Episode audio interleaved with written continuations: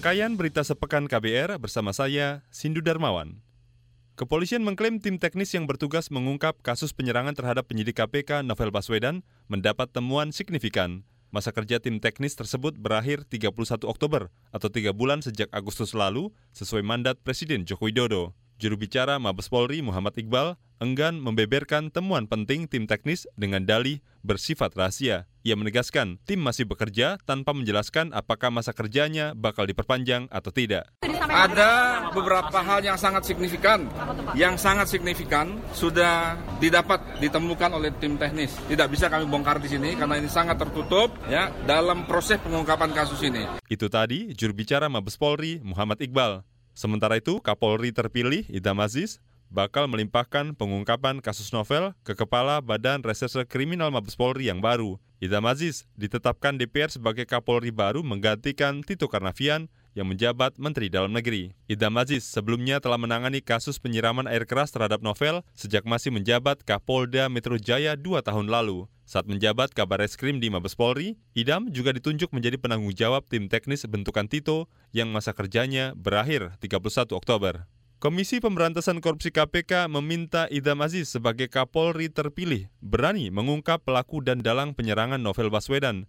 Juru bicara KPK Febri Diansa mengatakan, Kapolri baru harus membeberkan ke publik hasil penyelidikan selama tiga bulan yang telah dilakukan tim teknis Terlebih, tim tersebut telah melaporkan hasil kerjanya kepada Presiden Jokowi. Tugas dari Presiden untuk menemukan pelaku penyerangan novel tersebut adalah tugas secara institusional. Jadi semestinya siapa pun unsur uh, pimpinan atau pejabat yang ada di posisi-posisi tertentu, secara institusional itu tetap menjadi tugas dari Presiden terhadap Polri. Kami di KPK tetap berharap pelakunya ditemukan dan juga menunggu proses lebih lanjut.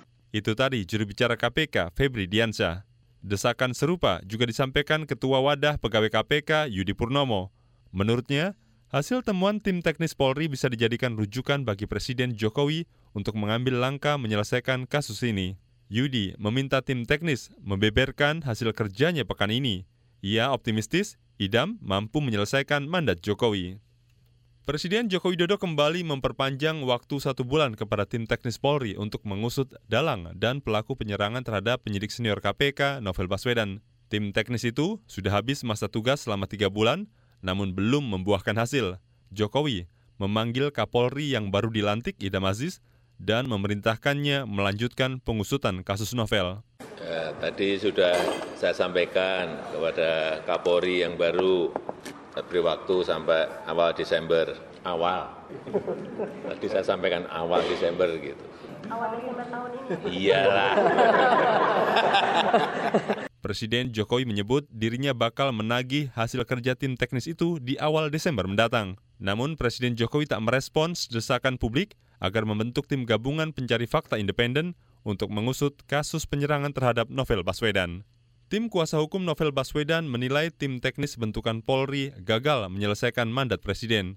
Kuasa hukum Novel, Arif Maulana mengatakan, klaim temuan signifikan yang dinyatakan polisi tak ada artinya karena tak dibuka ke publik indikator keberhasilan penanganan kasus bukan temuan signifikan, tapi ditemukan pelakunya. Siapa? Itu saja. Kalau sampai belum ada pelakunya ya, ya gagal total gitu saja. Jadi jangan-jangan nanti telah ditemukan hal signifikan akan dibentuk tim non teknis, dibentuk tim apalagi, tim apalagi yang sebetulnya ya jalan di tempat. Begitu. Arif Maulana menambahkan semestinya Jokowi tak lagi mempercayakan pada polisi mengungkap pelaku dan dalang penyerangan novel. Menurut Arif, tim-tim bentukan Polri selalu gagal mengungkap perkara. Ia menganggap sudah saatnya Jokowi membentuk tim independen yang bebas dari konflik kepentingan. Arif pesimistis, Polri di bawah pimpinan Idam bakal berani mengungkap kasus novel. Kita beralih ke soal lain. Bekas Wakil Gubernur Banten Rano Karno diduga menerima suap 700 juta rupiah terkait kasus pengadaan alat kesehatan di Provinsi Banten. Hal itu disampaikan Jaksa Penuntut Umum JPU KPK dalam sidang perdana Komisaris Utama PT Bali Pasifik Pragama Tubagus Hairiwardana alias Wawan. Pengadaan alat kesehatan itu dianggarkan saat Rano menjabat sebagai Wakil Gubernur Banten mendampingi Gubernur Banten Ratu Atut Sosia.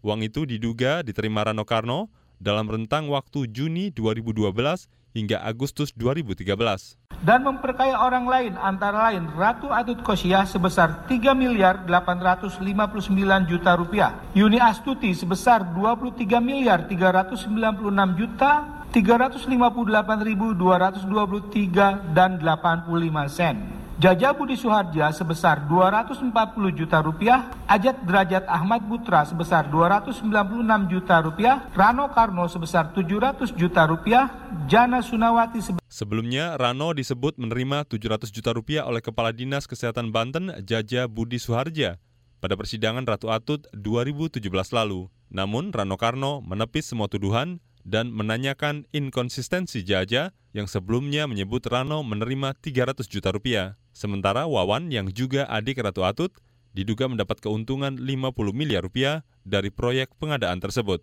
Pemerintah kembali menjanjikan penuntasan kasus-kasus pelanggaran hak asasi manusia HAM termasuk yang terjadi pada masa lalu. Menteri Koordinator Bidang Politik, Hukum dan Keamanan Mahfud MD mengklaim Presiden Joko Widodo juga memberikan perhatian khusus untuk penuntasan semua kasus pelanggaran HAM. Ia meminta masyarakat tak perlu membuat acara khusus untuk menagih pemerintah menuntaskan kasus pelanggaran HAM tersebut. Penyelesaian kasus-kasus pelanggaran HAM yang sekarang menjadi catatan kita dan catatan publik yang secara garis besar dibagi dua, pelanggaran HAM di masa lalu dan pelanggaran HAM yang sekarang sedang terjadi. Tentu yang ke depan itu tidak usah diagendakan untuk satu kegiatan tertentu karena rutin agar tetap dilindungi. Mahfud mengatakan Jokowi telah memerintahkannya menempatkan isu penuntasan kasus pelanggaran HAM sebagai program pertama yang harus diselesaikan lima tahun ke depan. Mahfud menjanjikan koordinasi yang baik pada semua kementerian lembaga di bawah kementeriannya agar kasus pelanggaran HAM segera tuntas. Sebelumnya, Koalisi Masyarakat Sipil mendesak Jokowi memprioritaskan penuntasan kasus pelanggaran HAM di periode keduanya. Menurut koalisi, Jokowi dinilai abai terhadap persoalan HAM karena tak menyinggung dalam sejumlah pidato kenegaraannya. Salah satunya, pidato pelantikan Presiden dan Wakil Presiden Oktober lalu. Menteri Agama Fahrul Razi meralat pernyataannya soal rencana pelarangan penggunaan cadar bagi aparatur sipil negara ASN. Ia menganulir ucapannya sendiri setelah ramai dikritik berbagai kelompok masyarakat. Purnawirawan militer ini mengakui tidak ada dasar hukum yang melarang penggunaan cadar bagi pegawai pemerintah. Selain itu, Kementerian Agama juga tak punya wewenang untuk mengaturnya. Meski begitu, ia mempersilahkan jika ada pihak atau lembaga yang melarang cadar dengan alasan keamanan. Oh enggak belum enggak ada aturannya belum ada. Kalau itu kan bukan bukan yang berhak melarang kan bukan bukan agama. Enggak ada masalah ya Pak kalau nanti. Oh pakai silakan aja. Kan saya udah bilang kan enggak ada larangan dan enggak ada anu ya enggak ada dasar hukumnya. Jadi silakan aja. Tapi kenapa Pak Pak Rensi mengatakan akan mengkaji terkait cadar tersebut? Siapa yang bilang? Bapak. Enggak, saya enggak pernah bilang kaji. Uh, dan Kalau seandainya orang mengeluarkan aturan untuk dalam kaitan keamanan ya silakan aja aturan. Pasti ada bukan Kementerian Agama itu enggak ada. Menteri Agama Fahrul Razi membantah tengah menyiapkan kajian soal pelarangan cadar untuk ASN. Namun, Menteri Agama bisa memberikan rekomendasi bahwa tidak ada aturan di agama yang menganjurkan maupun melarang penggunaan cadar.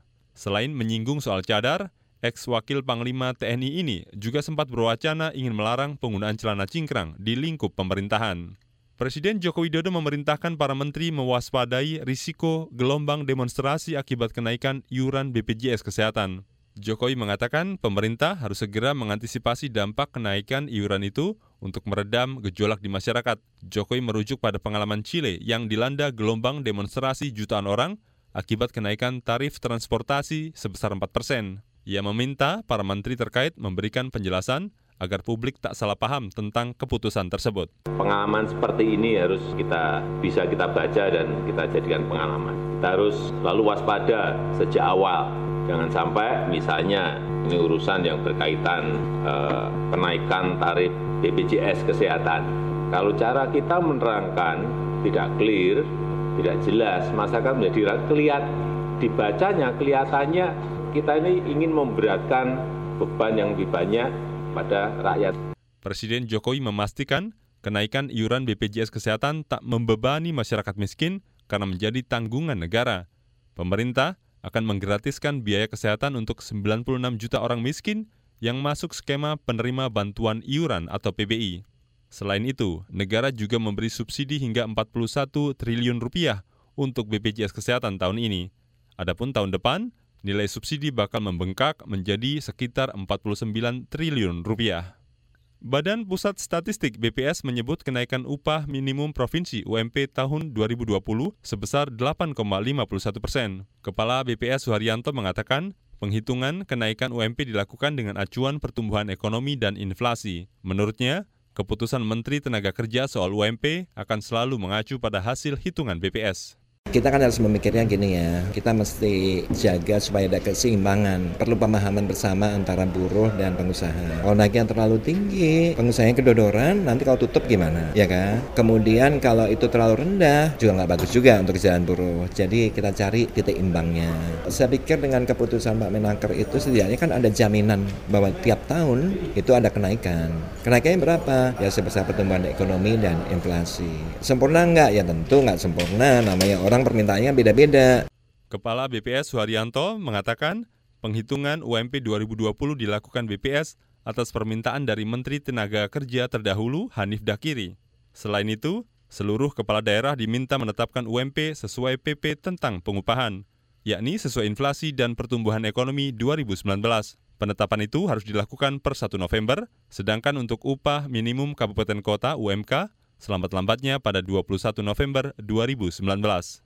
Organisasi Peduli HAM Amnesty International Indonesia menilai penuntasan kasus-kasus pelanggaran hak asasi manusia HAM di Papua lebih penting daripada pemekaran wilayah. Direktur Eksekutif Amnesty International Indonesia Usman Hamid menyebut pemekaran bukan solusi tepat untuk Papua saat ini. Rencana itu mencuat setelah Presiden Jokowi menerima puluhan orang perwakilan Papua di Istana Negara September lalu.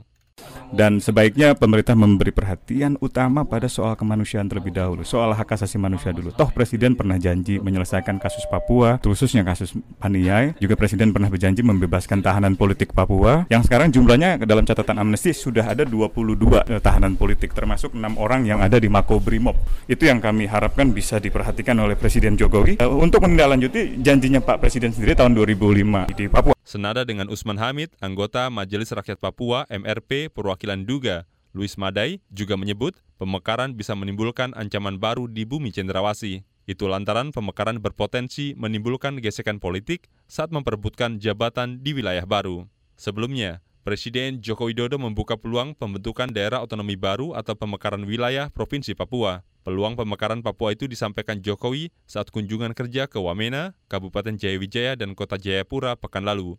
Jokowi mengklaim pemekaran adalah aspirasi masyarakat. Pemerintah Provinsi Jawa Tengah menyediakan 1.400-an formasi pada seleksi calon pegawai negeri sipil CPNS 2019. Kepala Badan Kepegawaian Daerah BKD Jawa Tengah, Wisnu Zaro mengatakan penerimaan CPNS akan dilakukan pada 11 November mendatang. Itu sesuai surat edaran dari Menteri Pendayagunaan Aparatur Negara dan Reformasi Birokrasi. Seleksi CPNS reformasi formasi tahun 2019 ya. Kemudian jumlah Jawa Tengah itu formasinya itu 1409. Kita dapat 1409. Kus provinsi loh, bukan kabupaten kota ya. Kabupaten kota ada lagi. Nanti jumlah seluruhnya itu kabupaten kota itu sejumlah 13.509 itu kabupaten kota terbagi 35 Kepala BKD Jawa Tengah Wisnu Zaro menambahkan alokasi CPNS tahun ini lebih kecil ketimbang tahun lalu yang mencapai lebih dari 2.000 formasi. Formasi jabatan paling banyak tahun ini berada di sektor pendidikan, yakni mencapai 550 lebih, disusul tenaga kesehatan sebanyak 300-an. Berikutnya, kita akan simak laporan khas KBR tentang Rancangan Anggaran Daerah DKI Jakarta. Rancangan Anggaran Daerah DKI Jakarta terus mendapat sorotan publik. Itu terkait belanja barang yang dianggap tidak wajar, baik jenis barangnya atau nominalnya. Pemerintah DKI dikritik keras karena dianggap tidak transparan dalam pembuatan anggaran. Laporan lengkapnya disusun Kevin Chandra.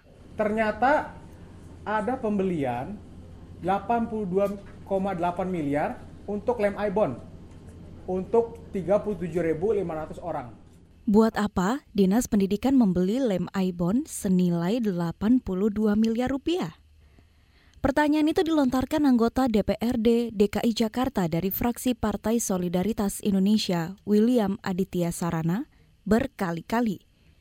William meminta pemerintah Provinsi DKI Jakarta transparan dalam menyusun RAPBD Jika tidak, fraksi PSI di DPRD DKI mengancam tak menyetujui RAPBD 2020. Kami tidak mau ketok sebelum semuanya dibahas dengan benar-benar. Terakhir yang paling penting adalah kami meminta Gubernur Anies Baswedan, gubernur yang dipilih rakyat untuk kerja untuk rakyat, untuk segera membuka kembali data anggaran APBD 2020 ke website milik rakyat. Ini bukan uang Gubernur Anies Baswedan, ini juga bukan uang saya anggota DPRD, ini uang rakyat. Masa sih rakyat tidak boleh mengetahui untuk apa uangnya digunakan? William menemukan butir pembelian anggaran lem puluhan miliar itu dalam dokumen rencana kebijakan umum anggaran prioritas plafon anggaran sementara atau dokumen RAPBD DKI 2020. Menurut William, dokumen itu sempat pemerintah DKI Jakarta unggah ke situs resmi mereka sebelum dihapus lagi. Tidak hanya anggaran lem Aibon, ada juga anggaran pembelian alat tulis bolpen senilai 123 miliar rupiah oleh Suku Dinas Pendidikan Wilayah 1 Jakarta Timur. Juga sejumlah anggaran lain yang dianggap tak wajar. Namanya pengadaan ballpoint di SDM Jakarta Timur. Harganya 123,8 miliar. Menanggapi sorotan anggaran tak wajar itu, Gubernur DKI Jakarta Anies Baswedan justru menyalahkan sistem penganggaran elektronik atau e-budgeting warisan Gubernur DKI sebelumnya. Anies menyebut, meski berbasis teknologi digital, sistem e-budgeting punya kelemahan karena masih mengandalkan pengecekan manual. Anies balik menuding PSI tengah mencari panggung politik dengan mengungkap soal temuan anggaran siluman. Bukan saya sebelum mereka ngomong saya udah ngomong. Saya udah bicara di dalam. Iya. Saya sudah bicara sebelumnya dan saya kita review. Bedanya saya tidak manggung. Bagi orang-orang baru manggung. Ini adalah kesempatan beratraksi. Loh kalau saya itu bukan saya memperbaiki sistem, bukan mencari perhatian gitu. Jadi saya sering bicara orang ngomong itu ada tiga hal. Mau, mau tiga pilihan nih menyelesaikan masalah atau memperumit masalah atau mengaktualisasi diri itu tiga pilihan kalau bicara. Temuan anggaran siluman itu juga menjadi perhatian Sekretariat Nasional Forum Indonesia untuk Transparansi Anggaran Seknas Fitra. Sekjen Fitra Misbah Hasan menyebut Gubernur Anies Baswedan tak melakukan fungsi pengawasan terhadap penyusunan APBD.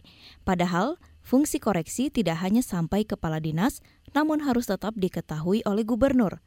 Dengan cara itu, mestinya anggaran tidak sesuai bisa terdeteksi dan tidak diloloskan. Karena kelihatan sendiri mekanisme pengawasan maupun pengendalian yang dilakukan oleh gubernur DKI Anies Baswedan sendiri itu sangat lemah itu ya.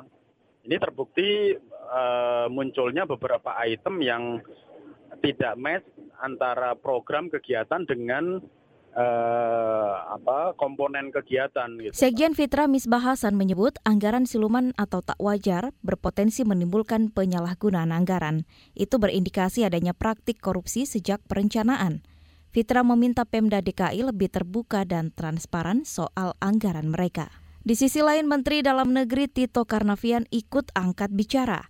Tito mengatakan akan mengevaluasi APBD DKI Jakarta. Namun evaluasi baru bisa dilakukan setelah selesainya mekanisme di internal DKI Jakarta, yakni pembahasan antara pemerintah daerah dan DPRD. Jika sudah dilaporkan ke Kemendagri, Tito akan mencoret alokasi anggaran yang dianggap tak tepat sasaran. Sarannya Pak? Ya kita lihat aja nanti kan masih ada mekanisme internal dulu di sana.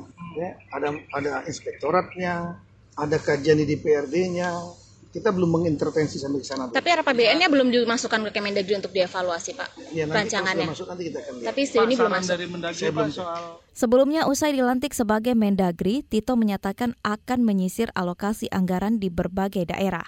Tito Karnavian akan memastikan penyusunan APBD sejalan dengan program pembangunan pemerintah pusat seperti pengembangan SDM dan penciptaan lapangan kerja.